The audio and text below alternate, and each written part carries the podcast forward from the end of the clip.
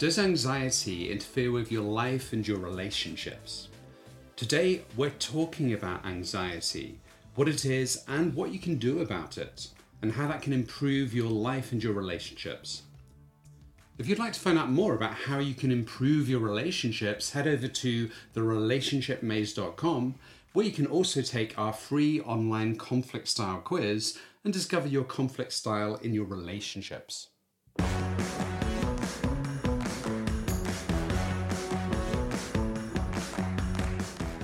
Welcome to today's podcast, and today we're talking about anxiety. Well, anxiety is uh, one of these uh, catch all phrases, so to speak, or that describes really quite a, a whole host of experiences that you might have. And of course, anxiety is usually one of the main reasons, in some shape or form, that people come into therapy to see us, right? Yes, and we've had a few podcasts where we've turned, talked about anxiety. We've interviewed a couple of people about anxiety, mm-hmm. and I think it, thinking how it really interferes with your life. And I'm wondering, Angela, can you think about any times in the past where you've experienced anxiety and it's caused an issue? Yeah, I mean, I'm a I'm the classic worrier. I can worry about anything really. Give me something to worry about, and I'll do it really, really well. So I can spend. Um, hours uh, just uh, thinking about something that's coming my way in the future. So, I mean, of course, anxiety is always future oriented, isn't it? So, it's always looking ahead and it's kind of having these perceived. These ideas about what might be coming your way, and usually what comes your way when you're anxious is something that's uh, challenging, difficult, or seems to be um, a bit overwhelming. So, for example, classic one, uh, actually, right now, this mo- at this point in time, not quite this second, but at the moment, currently, I've got this exhibition coming up, and uh, I'm really excited about this, but I'm also really already really quite worried about it. Already come up with all sorts of um, possible disastrous outcomes of like you know nobody's going to come along nobody's going to like my work that kind of stuff. So i can kind of go, really go into that. To the extent that i then notice that my heart's beating a bit faster i get a bit more clammy i have a bit of pressure here on my chest i get these sort of physiological sensations that come with anxiety Yes, and, and I, I think that's something, you know, I'd experienced a lot in the past and, you know, even still, we all experience anxiety to some extent. And that's the thing is it's a completely normal response. It's a, you know, it's a normal emotion to have mm-hmm. or a normal experience to have. Mm-hmm. Um, and I, I, you know, I think sometimes like I could think of children, if you've got children, mm. it's normal to get anxious about your children. Mm. And you know, some of that anxiety is prompted by things maybe we read about in the media. Mm-hmm. Some of it's prompted by our own experience or just worries. So, mm. you know, right now my son is um, applying to universities and has got A levels coming up, and you know, sometimes I notice there's that anxiety, like what happens for him if he doesn't get the grades he wants or doesn't get to where he wants to go and mm. you know that anxiety is within me and it, it may not even be something relevant to him mm. so it's it's maybe that you know what happens then? Almost things become like the one and only solution in your mind and if that mm. doesn't happen then everything else falls apart. Yeah. Uh, well and obviously there are also different uh, degrees of anxiety aren't there? Yeah. there's um, i mean sometimes it might just be a flutter uh, this sort of sensation where you have this flutter of anxiety you notice it in your belly for example. And of course sometimes it can be a lot more intense um, you know to the extent uh, for some people, of course, that they get panic attacks, and uh, that's a, a, whole different experience of anxiety, more much more intense. Yeah, and and I think that's important. Is that anxiety and fear? There is a difference. Mm-hmm. So anxiety is more about a perceived threat rather than a realize, you know, rather than a real response to a real danger. So it's you know, with fear, there's a real danger there Mm. You know, our life may be a threat. There's mm. a threat to our physical safety. Mm. So that fear response kicks in and it helps us kind of manage that, hopefully in a way that can help us, but not always. Mm-hmm. Whereas with anxiety, it's this perceived threat to like a generalized response or a generalized response to an unknown threat. Mm-hmm. Yeah, which we then fill with all sorts of possibilities, right? So yeah. it offers us this um, this uh, potential for catastrophizing, for thinking about what could go wrong here. Yeah. And we can come up with all sorts of ideas of what could go wrong always, which of course sometimes are uh, sometimes these thoughts are grounded in experiences. So if you've had a lot of adverse experiences in your life, then of course, um, in a way, it's not surprising that you might anticipate that bad things are going to happen again if if they've happened in the past, right? Yeah, absolutely. Like recently, and ra- around where I live, there's been some break-ins in the back gardens. And you know, the other day I woke up in the middle of the night, and there were police everywhere, and police dogs, helicopters, looking for somebody who's broken in. So that's a real thing that happens. Um, and you know that then start worrying about: is this going to happen again? Could it get worse? Um, and there's a healthy response to that in that you know I'm more careful about locking things, which previously maybe I'd been a bit lax about because mm. you know it, it seemed like there was no possible entry into the back gardens. Mm. But now you kind of you take some real response based on some of that situation that's happened. Mm. Although I suppose there's some real situation because that you know there's some sort of fear there, but at the same time, you know what happens if? Mm. Then it you know we get the anxiety about possibilities that may not really be real. Mm. But the problem is then when you know I found the next night then I wasn't sleeping well because it's I was listening for every sound. You know, is there a sound that could indicate there's a danger? And sometimes in my mind I imagine it. Mm. You know, there wasn't anything. And I think that's the thing is, you know, sometimes we, we start imagining these things that could represent things that could be a risk when they're not really a risk. Yes, and if this gets uh, if this happens again and again and again, of course, what we then experience over a period of time is also this anticipation of the impending anxiety that's going to come our way. And very often, what happens there is that we develop a fear of the fear. So we know that we're going to feel anxious in certain situations, we're going to get triggered, our anxiety responses are going to get triggered. And we already know that this is going to come our way, and we therefore start to already feel anxious about the impending anxiety. So that kind of then creates this loop, doesn't it? Yeah, so we get this, um, you know, the anticipatory anxiety can be really problematic.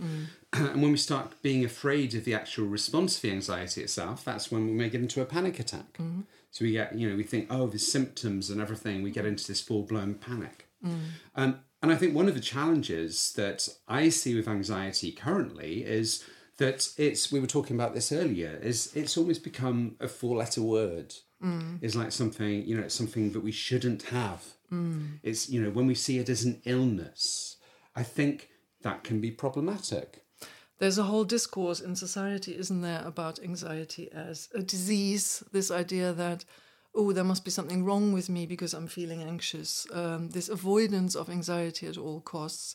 And I hear that a lot. I mean, I hear a, a lot of young people talking about um, struggling with anxiety, starting in their teenage years already, going through university. So there is a, there's a lot of talking about anxiety as something that is really terrible, as something that can be um, that is something that gets pathologized, or something that gets in the way of, of living your life, so to speak. Um, and this idea that we have this massive pandemic of anxiety, yeah, this wave of anxiety rolling our way. So um, there's a whole there's a way that we talk about anxiety, as you say, as something that must that is unhealthy somehow. Yes, and it's I think part of it as well seems to be that you know right from an early age we're conditioned that some emotions are okay and some aren't. Mm.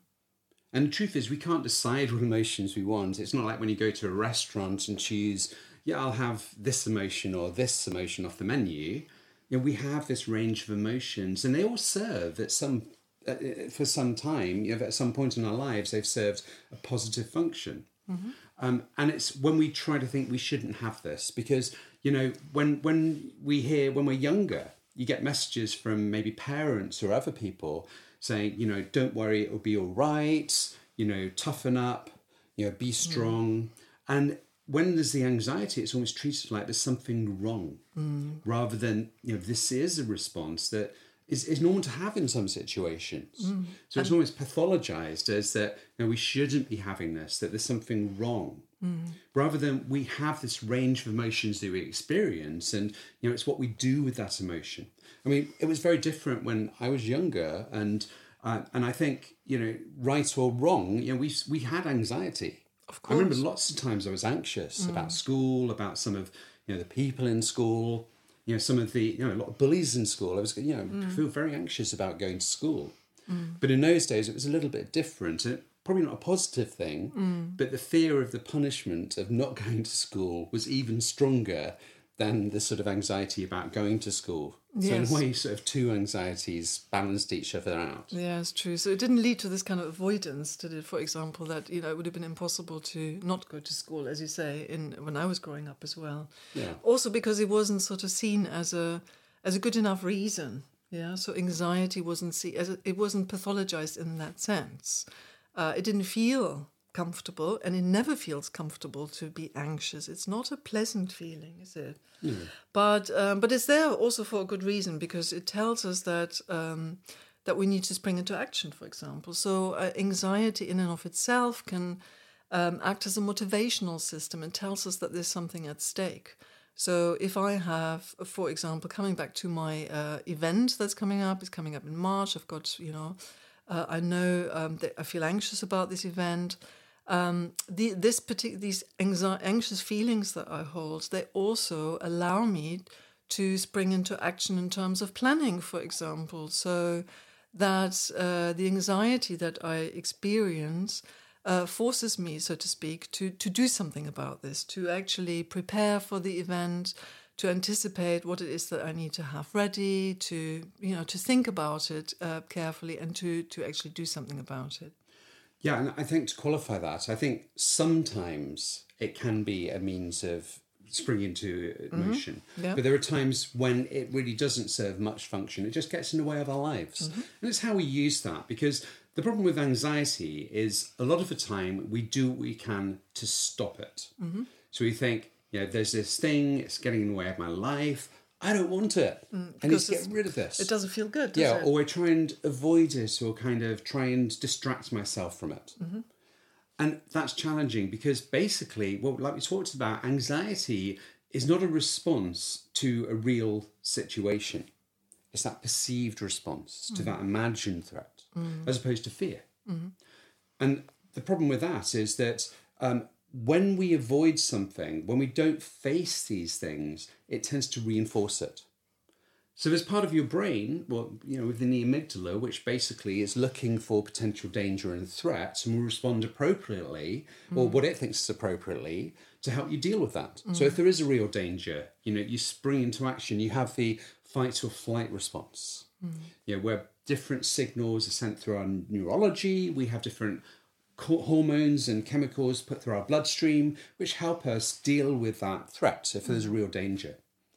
And we have some of this when we have anxiety, maybe not to quite the same extent, but it, it's like it's a it's a missed signal. It's not like it's a learning which basically is like a missed learning. Mm-hmm. So there isn't a real threat.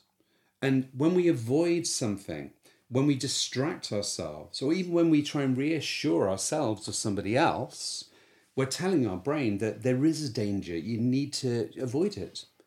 You know, we need to get away from it. We need to not look at it. We need to, and it's same with reassurance because, say, for example, you have a friend who's in anxiety, and I think this is a really important point for everybody. Is you know, if a friend's feeling very anxious and we're saying, you know, don't worry, it'll be okay.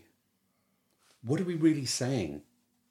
There's something to worry about. Yeah, we're saying, you know, there is something to worry, you know, worry about. It would be okay. And you know, the problem with that is, in a way, we reinforce it because we're telling your brain if there's a, there's a real threat, there's something to worry about, but you know, you'll get through it. It will be okay. So what should we say instead? Well, that's the thing is, you know, particularly with friends, with children, we need to emphasize. We need to kind of be clear that you know this is a really bad feeling. Mm. Yeah, it's completely normal to have anxiety. It's and we need to show that we appreciate they're having this bad feeling, and also encouraging them to take action to actually face this thing because this is the way that we're going to help reteach our brain that there isn't something to be anxious about. Mm. Yeah, so it's an and situation, isn't it? It's Yeah. this idea of I feel uncomfortable here in this situation and I I I'm okay. I Yeah. can do something with this or you know, I'm I'm actually not really uh, being threatened here. I'm okay. Yeah. Yeah, and even you know we talked about when I talked about school situation, I'd go into school, but I'd avoid the people that I didn't you know that I was concerned about, and so I never really got through the anxiety because I still avoided it to some extent, but it's a different type of avoidance.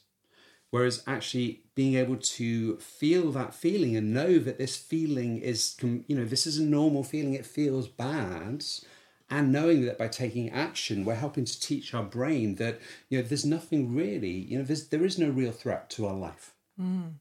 That's how we get through that.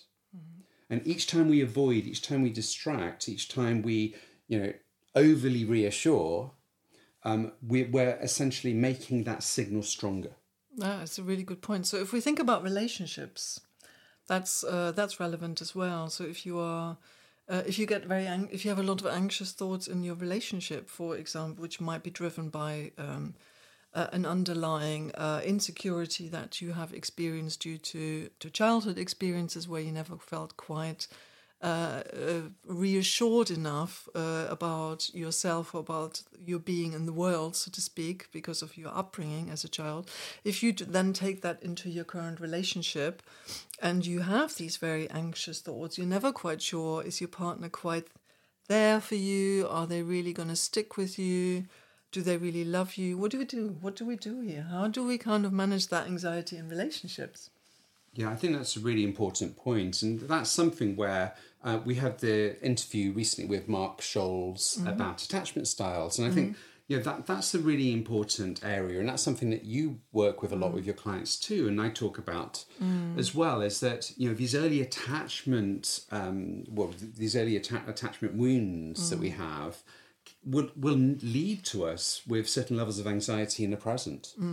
And I think you know there are some there are some areas where you know anxiety may be learned because of specific events in the past that cause us then to have anxiety in the future.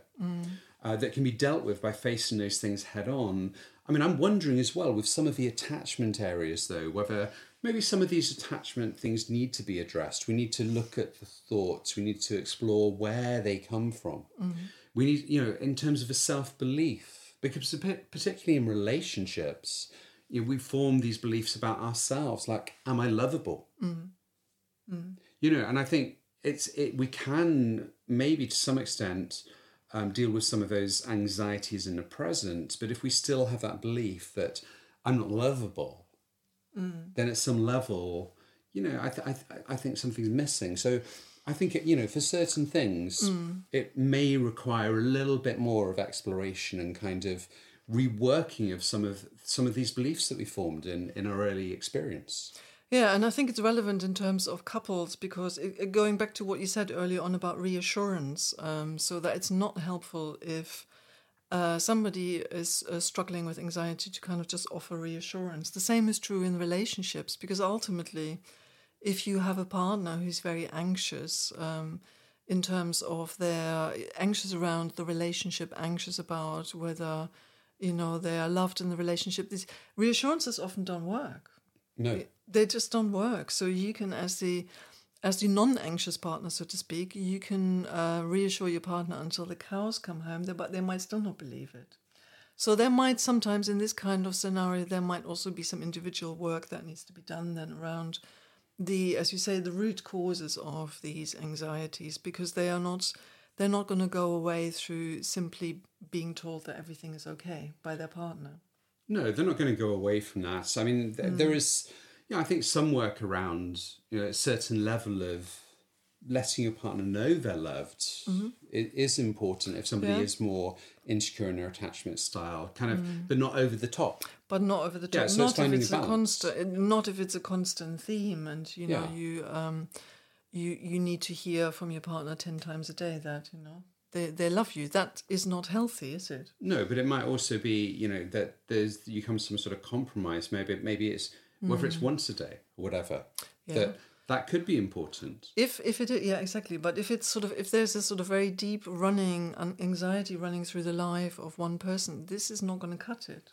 I think. No, the but it- No, but I think it's you know that's something that needs to be dealt with. But at mm. some level, you know, that there's a compromise around some sort of balance, mm. and we know that you know in relationships, if somebody is more insecurely attached and have someone who's more securely attached, a mm. more secure attachment style, that it will help the person who's more insecure become more secure. Yeah, they can be soothed to a point. Yeah, it can be soothed to a point. So there, there is some balancing out. Mm. And sometimes, as well in therapy, you know, part of that therapeutic relationship is, you know, when we're working with somebody and they're in an environment where they're not judged, mm. where they're kind of, there, there is the empathy, where there's unconditional positive regard. They mm. have experienced that someone is going to be there to listen to them, to mm. whatever they say, not to judge them. Mm-hmm. You know, that experience over time helps them to feel more secure. Mm, absolutely. So I think actually, you know, there is the element that through experience of something different, we can learn different. So I think actually there is that, that there is that element. I, I wouldn't say it's reassurance. Mm-hmm. Just you know, letting that person know that they're loved. It's not so much like oh, it's all right, it's okay, it'll be Yeah, all right. It's more that's different from saying, you know, I love you yes. like once a day or twice a day or whatever but it's it's when you know when it goes over the top and ends up in kind of resentment that's a problem Yes. Yeah, absolutely. So there's there's this sort of fine balance about how you how you manage that anxiety. Uh, but you don't want to kind of also reinforce that in your relationship by by always um, somehow uh, highlighting it as as a sort of big thing, as something that needs to be addressed all of the time, because it's not really helpful. no but then there's the other extreme which i think is equally damaging if not worse which is is acting cold to your partners try and get them to toughen up or even saying toughen up. You know i've heard this in relationships where you know a partner who's kind of be more cold might say man up Yes, I hate that. I really hate that phrase. to their Yeah. male Oh, partners, and I think it's you know, terrible. and that's really you know that is not going to help. No. There Yeah, needs to be so the, the key is that you have to have empathy. You have to have the empathy about what's going on for the other person's experience. Mm. But in terms of reassurance, it's not being like not being not having sympathy. We Mm. have empathy, but not sympathy. Yeah, absolutely. Well, it's the sort of it's the sort of saying, yes, I notice, you know, I know that you're feeling anxious about this, and we're still okay in our relationship here. Um, so it's it's holding both positions. Yeah, Yeah, for and you might have to if you're the less anxious partner or the non-anxious partner in the relationship, you might have to hold that that balance for the other. Yeah, yeah, and and then hopefully the person who is more anxious, you know, getting some individual therapy could be really useful with that. Hmm. And for so many people I've worked with, once they gain that insight in where these patterns developed and realizing that they're bringing these feelings from the past into the present. Hmm.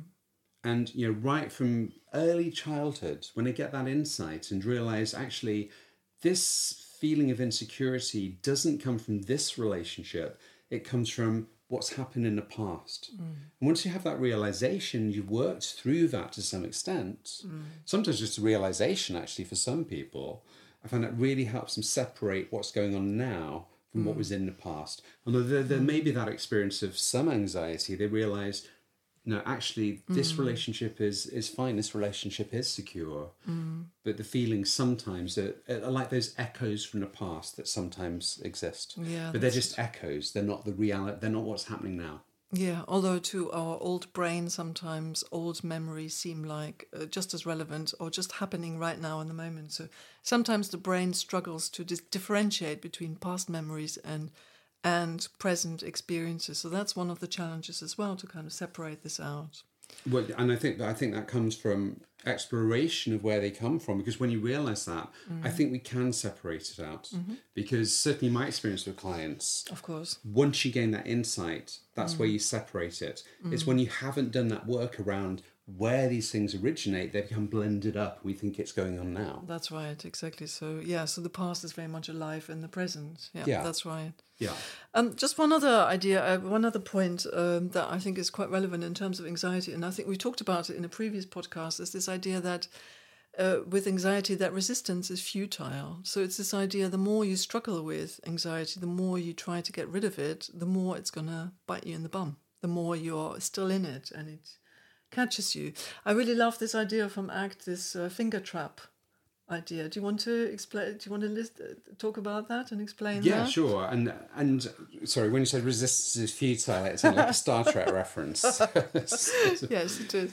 Yeah. So so yeah. So basically, the more we struggle with anxiety, the worse it gets. And mm. um, yeah. So with a lot of clients I work with, I use this as a metaphor, and it comes from acceptance and commitment therapy, mm-hmm. where we you give them a finger trap, and you put your fingers inside this like I don't know what the material is, but when you put your mm. fingers in, you try to separate them. The more you pull apart, the the more resistance there is. The more they get stuck in this trap, the more that feeling of trappedness mm-hmm.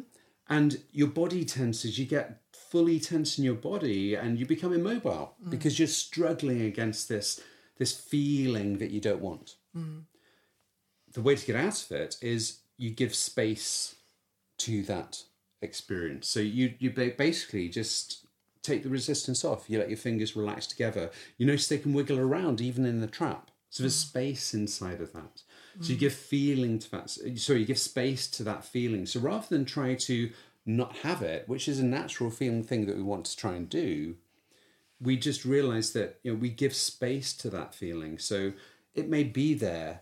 It doesn't need to stop us living our life though. Hmm. And that's the key is we can live our lives and have anxiety. Hmm. And that's the problem is at the moment a lot of people think i can only live my life if i don't have anxiety mm.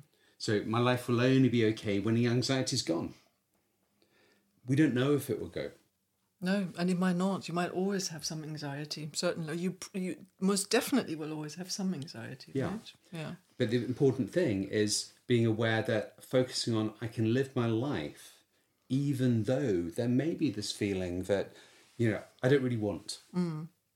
Yeah. So it's this idea that you lean into it, to use that catchphrase, um, lean into that kind of feeling a little bit more rather than run away from it. Yeah. Well, yeah, maybe not even leaning into it, but just accepting it's there, giving it space, knowing that this is part of my experience at the moment, but it doesn't need to be the whole experience. Yeah, or it's there and it's giving me some vital information. So, coming back to uh, relationships, if you notice that there's anxiety there, there's anxiety in your interaction with your partner, that might give you a vital clue that there's something that needs to be addressed here, that there's a uh, an, uh, a- sense of discomfort maybe in your interaction with your partner. So, it might give you some information about. Uh, uh, an issue that needs to be addressed with your partner. So, so it's also sort of um, what's the word? It's giving you um, a sense of there is something here that is at stake that might need to be looked at. Yeah, and that's really important. And also knowing the difference because also a lot of the time it doesn't mean that. It can it's often a feeling from the past. Like we talked about Exactly. insecure attachment styles. Exactly. Which may have nothing to do with this relationship. Yeah. It may have nothing to do, you know, if your partner's home late from work, Mm. it may be that, you know, they've just had a meeting, but this anxiety comes from you. Mm. Yeah. So it's about making that difference. Is this, you know, this could be a cue that we need to look at something. Mm-hmm. Or is this something that's an echo from the past Mm-hmm. that maybe I need to explore more myself? Absolutely, yeah, that's absolutely that's very true. So yeah, so anxiety can be our friend, right? In some ways, if we have a develop a different relationship with it. And I'm not saying it's easy. It really is very hard because um, if you uh, struggle with anxiety a lot in your life, it can be really it can take over, can't it? It can be very engulfing as a feeling. It can kind of cast a shadow over everything. And it's just exhausting. Being worried all the time is really exhausting, isn't it? Yeah. Mm-hmm. Yeah. I mean, it can be like one of those friends that maybe, yeah, you prefer it if they didn't hang around with you, but you know that if you don't let them hang around with you, they're just going to keep harassing you. They're going to keep phoning you, turning up at the door. So it's better to give them time and space Yeah, when they that's need a, it. that's a good way of looking at it. Yeah. Great. Okay, I think we've come to the end here, haven't we? Yeah. So please go to therelationshipmaze.com where you can do our free online conflict style quiz. Uh, and we look forward to speaking with you next week. Uh, take good care until then. Bye.